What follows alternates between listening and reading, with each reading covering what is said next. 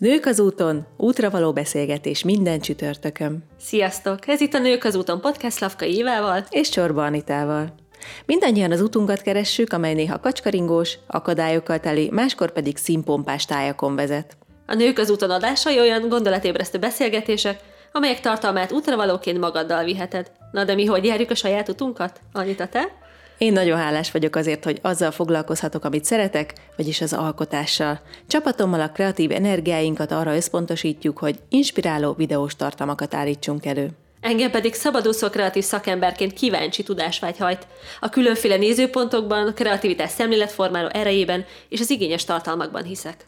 De a nők az úton.hu oldalon mindent megtaláltok rólunk, és az összes adásról is. Ha szereted és követed az adásainkat, akkor köszönjük, ha értékelsz minket a podcast csatornán, amin hallgatsz, hogy máshoz is eljussanak az útra való üzenetek. Szólj hozzá adásainkhoz Facebookon vagy Instagramon, hadd ismerjük meg a te véleményedet, történetedet is a témákkal kapcsolatban. Tarts velünk az úton ma is!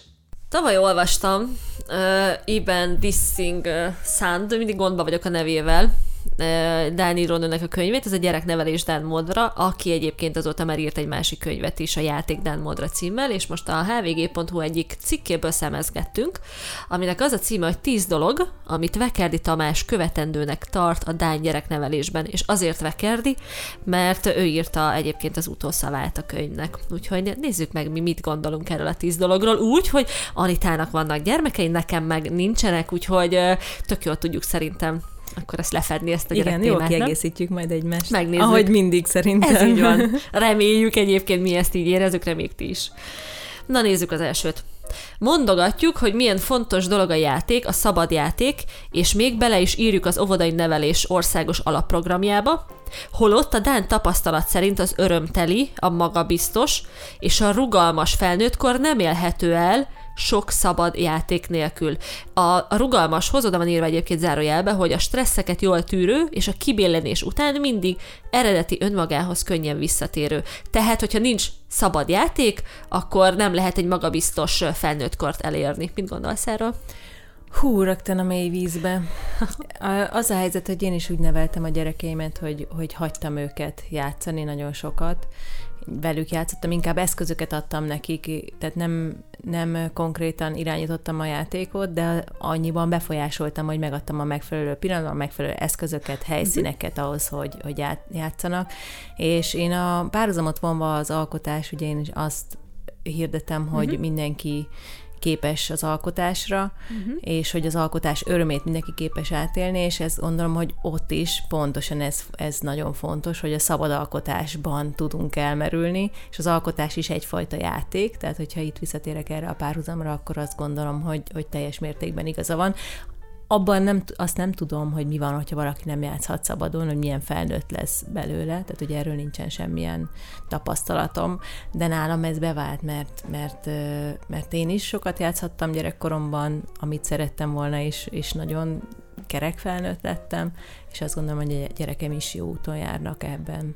Azt mondják, hogy azért jó, hogyha szabadon játszhatunk, mert a gyerekek eközben tanulják meg értelmezni a világot, eközben tanulják meg azt felfedezni, hogy én magam hatással vagyok dolgokra.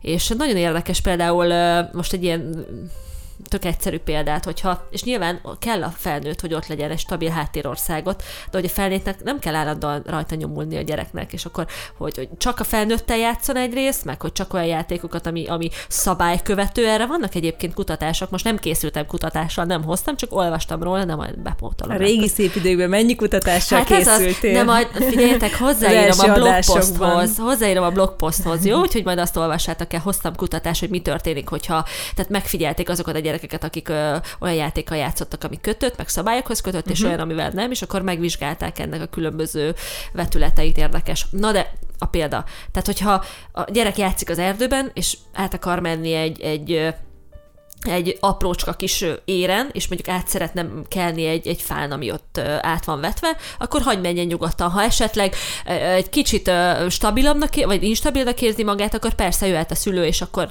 és akkor picit rakja oda a kis ujját, hogy segítsen, de ne a hátára vegye föl, és vigye át a gyereket, hanem hagyja a gyereket magától.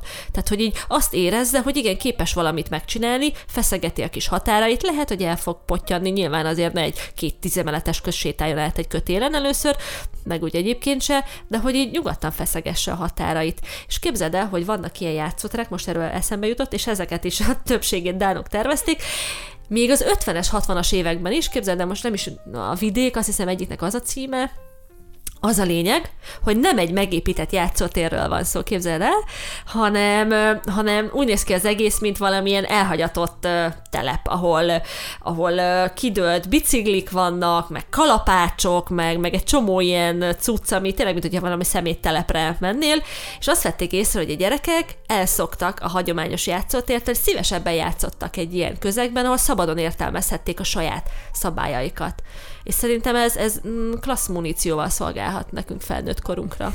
Nyilván ennek is kell, hogy egy kerete legyen, de szerintem érdekes mindenképpen. Igen, mindenképpen én azt, azt fog, ragadtam ki a, a mondani valódból, hogy a sikerélményük lesz a gyerekeknek, tehát amikor átment a, azon az átvetett fán, az ér fölött átvetett fán, de egyedül, ha, hogy sikerélménye volt. Nyilván, hogyha átviszik, akkor ez a sikerélmény teljes mértékben elmarad.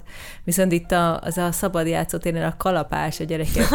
durvának találták egyébként a szülők, igen, durvának, de valahogy, valahogy hát működött. Nem tudom, Jöhet hogy... egy kalapács meg egy szög, azért én is adnék a gyerekem kezébe egyből egy fúrót, de hogy igen, az csak, csak úgy ne. Én, én nem arról van szó, hogy nem adnék a, a kezébe, viszont más, lehet, hogy, hogy én vagyok egy kicsit ilyen realista, vagy negatív, vagy nem tudom. Tehát, hogy a más gyereknek van a, ilyen a mhm. kezébe, akkor nem engedném oda az én gyerekemet.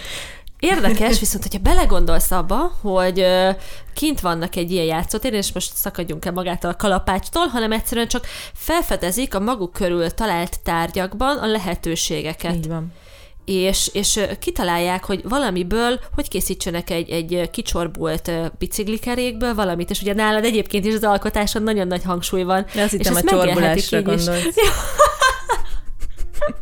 hát ez egy szar vicc Vágjuk ki. Na, hát szerintem ez még úgy beleférhet.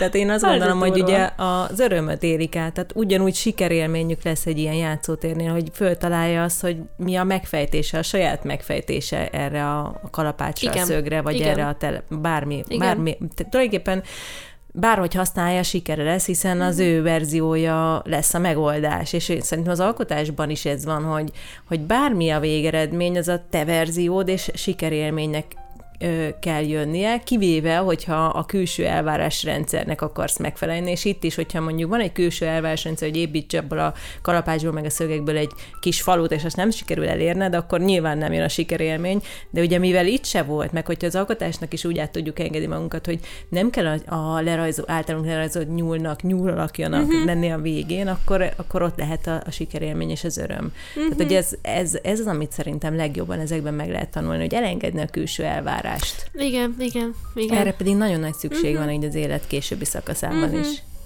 Akkor végül is ezt, ezt pipáltuk, hogy igen. Ezzel, ezzel így rendben vagyunk mi is. Kettes. A dánok nem üvöltenek a gyerekkel, akkor se, ha éppen ki akar rohanni az úttestre, holott már ötször hallotta, hogy ezt nem lehet, nem szabad. A dán anya megáll, miért lélegzik, legugol a fiához, ahogy a könyvünkben olvashatjuk, és így beszél vele, sikerrel, mert a mély kapcsolatban ott él a haszontalan dolgokban, játékban, hangulatokban, kikovácsolt összetartozás. Tehát, hogy... Ö, a Dániában tized annyi autó van, mint mondjuk Magyarországon. Ne fogalmam sincs, mennyi autó van. Nagyon, én, én voltam Dániában, tehát egy sokkal kevesebb autó van, egy kisebb, kisebb, igen, kisebb is az ország, meg de hogy ott lassabb is az élet, lassabban közlekednek, nem, nem sietnek az emberek. Tehát itt, ha ötször megengedem, hogy kifusson, az már biztos nem éri túl. Tehát azért itt ott lehet, hogy igen. Igen, bár, bár mondjuk van, van egy ilyen kontra is, hogy azért ne csak a szépről beszéljünk, azért én úgy tudom, hogy ők elég sok antidepresszánst használnak, szóval végül is lehet, hogy elég nyugodtak ahhoz, hogy így kényelmesen beszélgessenek, mert lelassítják őket ezek hmm. az antidepresszánsok, de azért tehát mm, nem kell nyilván semmilyen szélsőség irányába elmenni, azért emögött valószínű az van, hogy egy kicsit másként értelmezik, és egy picit lassabban, nyugodtabban reagálnak. Talán ugye unblock Szerintem az van mögötte, hogy nem kell ö, úgymond irányító szerepben. Tehát, hogy nem kell egy ö, olyan viszony a gyereked meg közötted, hogy te irányítod az uh-huh. ő életét. Azért, és mert meg, azt mondtam, és ugye? diktálod, és megmondod, hogy mit, hogy csináljon, hanem, hanem meghallgatod tehát partnerként kezeled. Én inkább ezt olvasom uh-huh. ki ezekből a sorokból, uh-huh. és ha így olvasom, akkor, akkor ezzel százszerzelékig uh-huh. egyetértek, amióta tudnak beszélni a gyerekeim, meg már előtte is, mindig is partnerként kezeltem, uh-huh. csak arra törekedtem, hogy úgy beszéljek hozzá, amit meg is ért. Hát meg nyilván az, hogyha azt ordítod a gyereknek, hogy nyugodjon meg, az nem biztos, hogy, hogy akkor ez így fog történni. Tehát ez minden frusztráció általában nyilván Igen, van olyan, jön. azért van olyan szituáció, amikor azt gondolom, hogy üvölteni kell, és mhm. volt is, hogy üvöltötte. Ki kell ki, fejezni. Ne fuss ki, mert hát Persze, benned van egy, meg. Egy, ér, igen, egy érzés, egy, egy védel, védelem, ez, ez valahogy kiszakad, de nyilván egy átlagos helyzetben pedig uh-huh. nem ez vezet előre, vagy nem ettől uh-huh. fogja legközelebb megnézni a, azt, hogy most Igen. valami a autó. Igen. Hármas. Engedjük szabadon gyerekeinket, tanácsolja Dán Praxis, és kerüljük el a túl gyors beavatkozást. Így fejlődik igazán az önkontroll és a rugalmas válaszadás képessége, és így kerülünk egyre mélyebb kapcsolatba saját magunkkal, ami nagy biztonságot ad. Hát ez kicsit ez a szabad játék, amit már kiveséztünk. Igen. Négyes. És Mindenről beszélni kell, a tragikus és felkavaró eseményekről is a gyerekkel. A dánoknak soha nem jutott eszébe, vagy eszükbe, hogy a tragikus befejezést egy-egy mesében átírják, hogy megkíméljék a gyereket. A hallgatóra bízzák a következtetések levonását. A nagyapa halálától az esetleges vállásig mindent meg lehet beszélni a gyerekkel, csak ezt sokszor mi sem hisszük el. Gondolsz erről? Teljesen egyetértek, mindent meg kell beszélni azon a szinten, amit, uh-huh. amit úgy, érezzünk, úgy érzünk mi, hogy, hogy ezt többet tudja fogadni, és nagyon egyszerű módszerem van nekem ennek a szintnek az aktuális felmérésére, mert ugye ez napról napra mindig más, hogy kérdezem a gyereket, megkérdezem, hogy ő mit gondol, hogy ő hogyan értelmezi, és ha kérdezed, akkor tökéletes a válasz, és odafigyelsz a válaszra, akkor tökéletesen tud, tehát teljes mértékben tudni fogod, hogy mi az a szint, ameddig ő, ővel uh-huh. erről beszélni kell. Illetve, hogyha úgy érzed, hogy valamilyen dolgokat nem tudott még azon belül sem helyesen, akkor azt lehet korrekt korrekciózni, és utána egy picit tovább lépni, és így előidézni ezt a folyamatos fejlődést. Tehát a kérdés feltevése nálam mindig alapvető, azzal kezdődik egy probléma megoldása, hogy ő mit érez, hogyan látja, hogyan lehetne mm-hmm. szerint ebbe tovább menni, és akkor én utána hozzáadom a saját gondolataimat. Meg a veszteségeknek a, a feldolgozása vagy észrevevése, ez én úgy tudom, hogy náluk szintén egy ilyen kultúrába gyökerező dolog, mert például nagyon sok Dán filmnek nem ilyen hollywoodi happy end a vége, mivel az életben sem mindig happy end van a végén, és tök érdekes, azt mondják, és, és Szerintem is így van. Azt mondják, hogy például megnézel egy hollywoodi filmet, aminek ilyen tök jobb boldog a vége, happy end van, és akkor megnyugszol, mert egy visszaállt a világ a, a, a, a középponti állapotba, viszont hogyha van egy film, aminek negatív a vége, ja, és akkor hogy érzed magad ezután? A, úgy érzed a, a hollywoodi klassz befejezés után magad, hogy Paszki, hát ehhez képest az én életem, hát egy szar, hát velem nem így történt, amikor múltkor ez meg az volt. Miközben, hogyha egy olyan filmet nézel, aminek azért a valós életbe is könnyen beilleszthető a vége, és esetleg nem pozitív, hanem negatív, vagy egy ilyen érdekes vége van, azt jobban el tudod fogadni, és pozitívabb hangulatban pozitívabb hangulatba kerülsz, mert rávetítve azt a befejezést a saját életedre úgy gondolod, hogy te sokkal szerencsésebb helyzetben vagy, vagy neked sokkal jobb. És van egyfajta hangulati különbség, amikor boldog vége van egy filmnek, meg amikor szomorú vége. Az egyiknél elégedetlenebb vagy, a saját életeddel, a másiknál megelégedettebb. Tök érdekes. Én ezen elgondolkodtam, amikor annól olvastam. Nem nagyon, nem nagyon láttam mostanában olyan, olyan filmet, aminél szomorú nagyon vég negatív. volt, vagy negatív vég volt. Én Na, valahogy... a Csernobilt most ez egy nagyon durva Igen, téma. igen, Nézem? igen, nem, de nagyon szeretném megnézni. Ó, erről csinálnak egy adást. Aha, ez most jó, nagyon, jó. nagyon izgalmas akkor téma. majd megnézem, és akkor utána. Jó, fú, le fog sokkolni. Ti is nézitek, mi? Hát most mindenki erről beszél, úgyhogy uh-huh. muszáj, muszáj uh-huh. megnézni. Viszont én nekem mindig egy film az valahogy egy kerek egészet alkot, és nem, nem gondolkozom, vagy tehát utána nem vetítem a saját uh-huh. életemre, de abban abszolút egyetértek, hogy az amerikai filmeknek a mézes, mázos külseje, az nem tesz jót az emberekkel, Igen. tehát hogy, hogy onnan van az, hogy, hogy sok önbizalomhiány, hogy elégedetlenségérzés jelenik meg velünk, bennünk, hogy nekünk nem olyan csillogó az életünk, nem az van, hogy amiről az előző adásban, vagy korábbi adásunkban is szó volt, hogy haladjunk megyünk a célja felé, kitűzünk egy célt, és akkor azt majd biztos elérjük, mert hiszünk abban, mert ugye az legtöbb amerikai filmben ez van, hogy kitűzi, hisz benne és eléri, és ez, ez nem így van az életben. Hát és hogy meg... ezért nagyon sok negatív hat, ilyen értelemben negatív hatással jár az amerikai filmek. Hát igen, meg amikor látod, hogy mondjuk élete szerelme, akivel összebalhéztak, mégsem szakítanak, mint hogy esetleg a való életben mondjuk történik, hanem a, a férfi hanyat, homlok, óriás rózsával, meg egy egygyűrűvel fut a nő utána, nem tudom, a reptérre, és akkor úgy egymásé lesznek boldogság, és akkor mi van? Tehát, hogy ez nem biztos, hogy ennek jó az üzenete. Na, ötös. Magyarországon nem győzi hangoztatni az ember, hogy ne akarj tökéletes szülő lenni, vagy tökéletes anya-apa lenni. A dánok ki is mondják, a gyerekeknek a szüleitől nem tökéletességre, hanem érzelmi őszintességre van szükségük. Ez húsba vágó egyébként, mert ez nap mint nap én is megélem, és ez nem olyan könnyű egyébként mm. kivitelezni, mint mondani, mm-hmm. de nem lehetetlen, vagy hát ezt meg lehet csinálni, csak, csak nehéz. Mert, mert somó kérdőjel van az emberben, mm-hmm. hogy ezt tényleg meg, kellett, meg kell vele mm-hmm. beszéljem, nem lenne jobb ezekről majd csak elég, ha később tudomást mm-hmm. szerez. Tehát, hogy, és hogy ez, ez annyira sok kérdést fölvet mm-hmm. mindig az emberben, meg hát sokkal egyszerűbb nem megbeszélni a dolgokat. Ugye ez, ez nagyon sok munkával jár ennek, hát. az ennek a megvalósítása, valószínűleg sokan ezért nem is teszik meg. Mm, az én szememben az érzelmi őszinteség arról szól, hogy úgy viselkedsz, ahogy az adott pillanatban azt, azt valóban úgy érzed.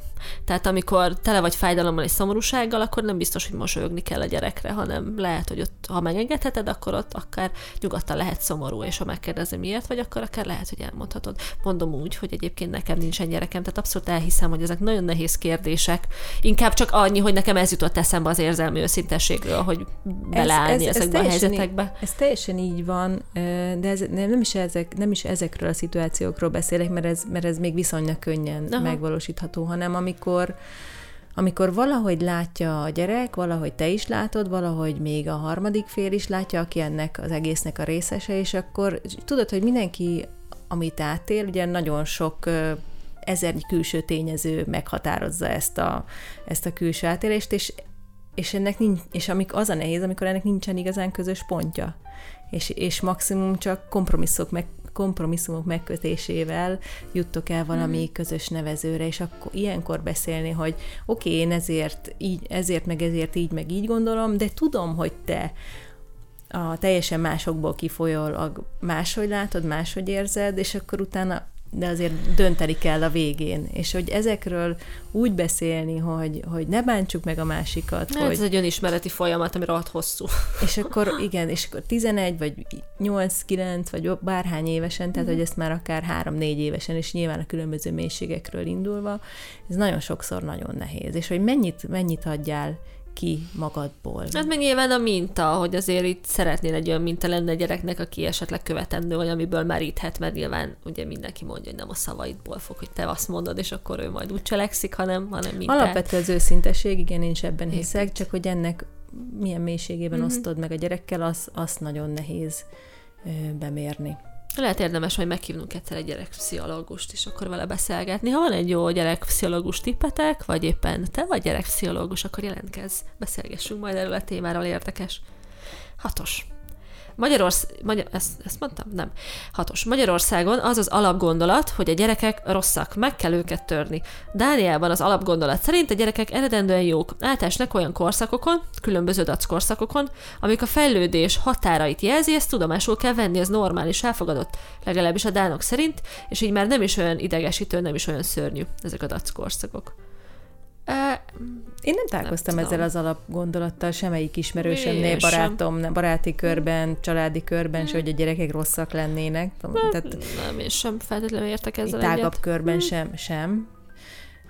De ez jó, meg ettől, de lehet, már hogy értem, hogy, hogy az a jó, hogy ezzel nem találkoztunk. Mm-hmm. Igen, igen. Persze ettől még lehet, hogy jelen van, de, de ezért nem is nagyon tudom ezt így megfejteni, mert már úgy értem, hogy, hogy a gyerek az azért szeretnénk gyereket, mert, mert hogy egy új egyéniséget hozzunk a világra, aki aztán majd a saját küldetését valóra váltja.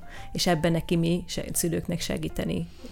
Tehát, hogy azért hoztuk, azért született meg, hogy ezeket beteljesítse, és ebben nekünk kötelességünk őt támogatni, amit ő kitalál magának. Tehát, hogy én nem is értem, én soha nem volt idegesítő számomra. Nyilván vannak pillanatok, amikor, amikor nehezebben küzd meg mindennapi szituációkkal az ember, de, de hogy, hogy ideges és rossz legy, idegesítő és rossz legyen egy gyerek, ez bennem soha-soha Én ebben csak annyit látok, hogy vannak különböző, igen, ahogy írja a cikk is, különböző dackorszakok, ahol ellen fog mondani, úgy viselkedik, ahogy lehet, hogy az ember számára idegesítő, de tisztában kell lenni, hogy dúlnak a hormonok, valamennyire legyünk képbe azzal, hogy éppen most milyen korszak van a gyereknél, és próbáljunk ennek megfelelően valamennyire nem is tudom, rugalmasak lenni mi is, vagy megérteni őt, hogy abban a szituációban most mi újság van. Hm. Én, hogyha érzelmileg empatikus vagy a, a mhm. gyermeked iránt, szerintem Akkor az már tökéletesen működik. működik. Uh-huh. Hetes. Ahhoz, hogy megkapjuk a tiszteletet, meg is kell adnunk. Igen, a nánok ott kezdik, hogy megadják a gyerekeknek a tiszteletet, és úgy tapasztalják, hogy az így nevelt gyerekek jobban hallgatnak a későbbiekben is a szüleikre, és kevésbé befolyásolja őket a kortársaik, önállóbbá válnak döntéseikben. Mert ez egy alapvető emberi dolog, hogy tiszteljük a másikat, és most teljesen mindegy, hogy gyerekről vagy felnőttről beszélünk. beszélünk. Úgyhogy én mindig is így álltam a gyerekeimhez, és ez, ez látszódik is tisztelet, meg bizalom, mert nagyon sok kisgyerek, vagy tudom, nem szabad éneket mondani, nagyon sok meg mindig, de hogy ö, talán, hogyha nem veszik komolyan a kisgyereknek az érzéseit, vagy nem hallgatják meg, vagy nem figyelnek rá, az később óriási probléma lehet, amikor felnő és kezdenie kell magával valamit, mert akkor az a fajta magabiztosság nem épült be az életébe, hogy fontos, amit ő tesz, fontos, amit ő mond, fontos az ő személy, aztán majd dolgozhat rajta dögivel. Persze, attól még ugye ezért kell a magát. Ez Persze. a legjobb ebben az egészben, csak nehezebb lesz Mindig neki lehet egy fejlődni, kicsit. tanulni. Nekem az a kedvencem egy gyereknél, hogy igazi tükröt tart a, a felnőtt elé. Tehát amilyen a gyerek, azt uh-huh. visszatükrözte, amilyen nevelésben, vagy amilyen felnőttekkel együtt élt és szerintem, hogyha ha igazán őszinték akarunk lenni, akkor csak rá kell nézni a gyerekünkre, meglátni, hogy mi az, ami esetleg úgy érezzük, hogy még nem tökéletes, megkeresni magunkban azt a, uh-huh. azt a pontot, amit ő visszatükröz, és akkor ezt még lehet Ez nagyon szép. neki segíteni. Nagyon szép és nagyon nehéz. így van, így van. Nyolcas. A dánok háromszorosan hangsúlyozzák, olvassunk, olvassunk, olvassunk. Hivatkoznak kutatásokra, milyen nagy mértékben növel a gyerek empátiáját, másokkal való azonosulásra szolgál a képességét, ha olvasunk nekik, és nem csak a kellemes könyvek jöhetnek szóba, hanem minden könyv, ami érzelmet, akár negatív vagy akár kellemetlen érzelmet is kelt. A valóság megélése őszintén és hitelesen, itt is ez a fontos nyilván olvasni kell, tehát ez egyértelmű. Millió cikket írtam róla. Igen, olvasni kell, bár azt gondolom, hogy ez egyre, egyre nagyobb kihívás a, a gyerekeknek és a felnövekvő nemzedéknek, mert ugye a, a maguk a könyvek ö, egyszerűen nem a, a hétköznapi beszédünk részei, nem az, amiről ö, megbeszéléseket, vagy tehát diskurál, vagy beszélgetéseket folytatunk, és emiatt nyilván kevésbé érdekes. Tehát még az én gyerekkoromban beszélgettünk arról, hogy éppen ki milyen könyvet olvas, és akkor megbeszéltük, hogy, hogy ezt mind a ketten elolvassuk, és arról beszéltünk. Most, most csak arról, hogy mi, ki milyen videót néz, ki milyen ö, cikket, vagy posztot, vagy, vagy bejegyzést látott, és erről beszélgetnek, és, és azt gondolom, hogy így a relevanciáját is elveszti a, a könyv, nyilván fontos információk, de nagyon vannak benne, de nagyon sok viszont pont ettől az óriási változástól elavult lesz. Szerintem az alapvető gond van azokkal a kötelező olvasmányokkal, amik még mindig a több évtizeddel ezelőtt írókat vesszük elő, ahelyett, hogy kortársakat olvassanak a gyerekek, és úgy kortársakat, hogy akár ők nyilván a kult, tehát hogy persze fejleszteni kell a, a, a kultúránkat, és ez, ez egyértelmű, tehát hogy mi nyilván érdemes Gárdonyit olvasni, Jókait, stb de hogy hagy választanak a gyerekek is olyan könyveket, amiket ők szívesen olvasnak, hiszen ez az élmény meghatározza, hogy egyébként később is szívesen nyúl egy könyvhöz. Persze nem kell tukmálni rájuk, hogy igen, olvassál azért, mert jobban fejlődik a fantáziát, sokkal kreatívabb leszel, és akkor az agyideg kapcsolatok jobban fognak működni, és stb. stb. stb. hanem olvas, mert abba esetleg el tudsz merülni, vagy találd meg azt, a, azt az érzést, ami miatt neked jó az a történet, vagy az az olvasás, és, és, és majd úgyis megtalálja a gyerek a helyét. Csak hagyni kell választani. Hevesen bólogattam itt a kötelező uh-huh. olvasmányokat, amikor említetted, mert borzasztóan nem en, envilágiak nem ezek. A, és persze, hogy nem fognak olvasni ezután, tehát hogy még kevésbé, még hogyha valamit szeretett is volna, akkor már az attól is elmegy a kedve. De én pont amiatt, hogy, hogy, hogy ez a akár évszázados emberi tudás, és lehet, hogy most valaki nagyon nem fog velem egyetérteni, de én, én szívesen felvállalom, elértéktelenedik, mert hogy teljesen más képességek, teljesen más dolgok fontosak most már, ezért én nem tartom annyira fontosnak ezt az olvasást, mint most ebben a, tehát a, uh-huh. ebben a pontban így említettük. Szerintem ez nem egy alapvető fontosságú dolog ahhoz, hogy valaki végül sikeres lesz-e, vagy sem, vagy elégedett lesz-e az életével, vagy sem. Lehet, hogy valaki éppen így, le, így tud oda jutni, de lehet, hogy valaki egy könyvet se olvas el, és ugyanúgy ő kiteljesedett életet élhet. Úgyhogy még régebben, mondjuk 20-30 évvel ezelőtt ez lehet, hogy stimmelt, de én most azt gondolom, hogy, hogy azt a tudást, vagy azt a, azt a, azokat az információkat már audio, podcast, videós formátumban is be tudjuk szerezni. Sokaknak nincs idejük, és nem is feltétlenül ez is a cél, hogy ki miért olvas.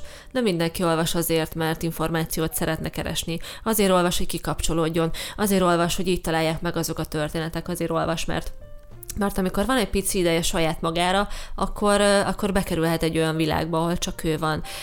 Ezáltal kikapcsolódhat, sokkal jobb lesz az asszociációs kép, készsége, képessége, elgondolkodtatja a bizonyos szituációkon, vagy tehát kinek mit jelent? Olyan, szerintem, ha megkérdezünk tíz embert, és esetleg olyan embereket, akik olvasnak vagy olvastak, mind a tíz totál más választ fog adni, hogy miért szeret olvasni, és Valakinek miért ez fontos. az én ideje, és ezzel, ezzel töltődik fel, de akkor biztos, hogy, hogy fontos, igen, ebből a szempontból is, de valakinek ez nem ad plusz az Persze, életéhez, akkor meg fölösleges időkidobás. Igen. Viszont nagyon jól fejleszti a, a, a, az értelmezési készséget, talán jobban, mint bármi más. És sajnos a mai fiatalok nem igazán jó, tehát hogy nem tudnak megérteni egy szöveget. És ez viszont óriási probléma, mert ha nem tudsz megérteni és értelmezni egy szöveget és átfordítani, akkor bizony olyan készségek csorbulnak, ami aztán a 21. századi ö, embernek nagyon-nagyon fontos, akár a rugalmas, ahhoz, hogy sikeres legyen. Szerintem nem az olvasással fejlődik a szövegértési képesség, hanem azzal, hogy beszélgetünk-e a gyerekekkel, azzal és odafigyelünk-e arra, amit mond. Mert, De az hogyha, mert hogyha neki nap mint nap ki kell fejezni azt a véleményét, és meg is kell indokolni a bizonyos dolgokról, akkor Bye. Ugye sokkal Nagyon jobban fontos, figyel igen, a, ez is. a mondandójára, meg a másik mondandójára, hiszen meg kell találja az összefüggéseket. Tehát, hogyha beszélgetünk a gyerekkel úgy, hogy odafigyelünk rá, akkor fejlesztjük ezt a képességét. Nyilván az olvasással is fejleszthető, de ez szerintem csak egy, egy a így sok van, fejlesztés egy, egy szelet, így van, így van. Éppen ezért ugye rengetegféleképpen jön a, a, a de rengetegféleképpen kommunikálunk, és, és ö, értelmezünk szövegeket, lehet ez akár ugye vizuálisan, mondjuk videókon keresztül, vagy a, a, a hallgatva, a podcaston keresztül, vagy olvasva, legyen ezek cikkek, vagy legyenek ö, ö, könyvek. Hogyha nagyon az egyikre koncentrálunk, akkor egy, hogyha egy háromlábú széket képzelünk el, és az egyik kibillan az egyik irányába, akkor az nem tud rendesen megállni. Mint bármilyen szélsőség, amit nagyon erősen beviszel, és csak videókat hallgatsz, videót nézel, vagy csak, csak hanganyagot, vagy csak, akkor a, a többi csorbul, és az, és az egésznek a, a lényege veszik el. Úgyhogy Én... nem azt mondom, hogy rengeteget kell Aha. olvasni, de szerintem nagyon-nagyon fontos. Erre is kitaláltunk egy adást, mert milliónyi, milliónyi Szerintem bárhonnan megszerezhetjük az információkat, hát amire ez így van, meg is van, és nem feltétlenül kell olvasni most már hozzá. De nem információ, nem biztos, hogy információt keresünk az, az olvasott anyagban akkor meg pláne nincs szükségünk rá, csak az én idő szempontjából, akinek éppen van. Na, hát ehhez is lehet majd érdemes meghívni egy szakembert, aki... Figyelj, az elmúlt uh, tíz Már évben... nem bocsánat, meg még ezt muszáj hozzátenni, hogy é, most ugye kompetencia felmérése volt a gyerekeimnek, és ki kellett tölteni bizonyos kérdéseket. Uh-huh. És az egyik kérdés az volt, hogy hány könyv van a háztartásban és nekünk ezernél több könyvünk van, mert én mm, tinédzser koromban, meg, meg 20-es éveim Szerettem. elején gyűjtöttem a könyveket, és szerettem, és akkor még ez értéknek számított, hogy van egy olyan könyvtáram, mm-hmm. amiben, amiben az mm-hmm. összes irodalom, ami fontos, megvolt és beírtuk ugye egy 1000 plusz, és azon nevettem magamban, hogy az elmúlt tíz évben először vettem, hát idézőjelben uh-huh. használt annak, hogy sok könyvünk van, mert hogy annyira elérték, hogy itt beírhattam, hogy 1000 plusz, és ez jó érzéssel töltöttem, mert ugye szeretem alapvetően a könyveket, meg uh-huh. szerettem olvasni, szeretek olvasni, de hogy egyébként meg teljesen elértéktelenedett az a tudás, ami ezekben a könyvekben van. Az élményért lehet ezeket olvasni, de a tudás már, már a, azt már csak a most, amit én most az újonnan megjelent könyvekből lehet felszívni.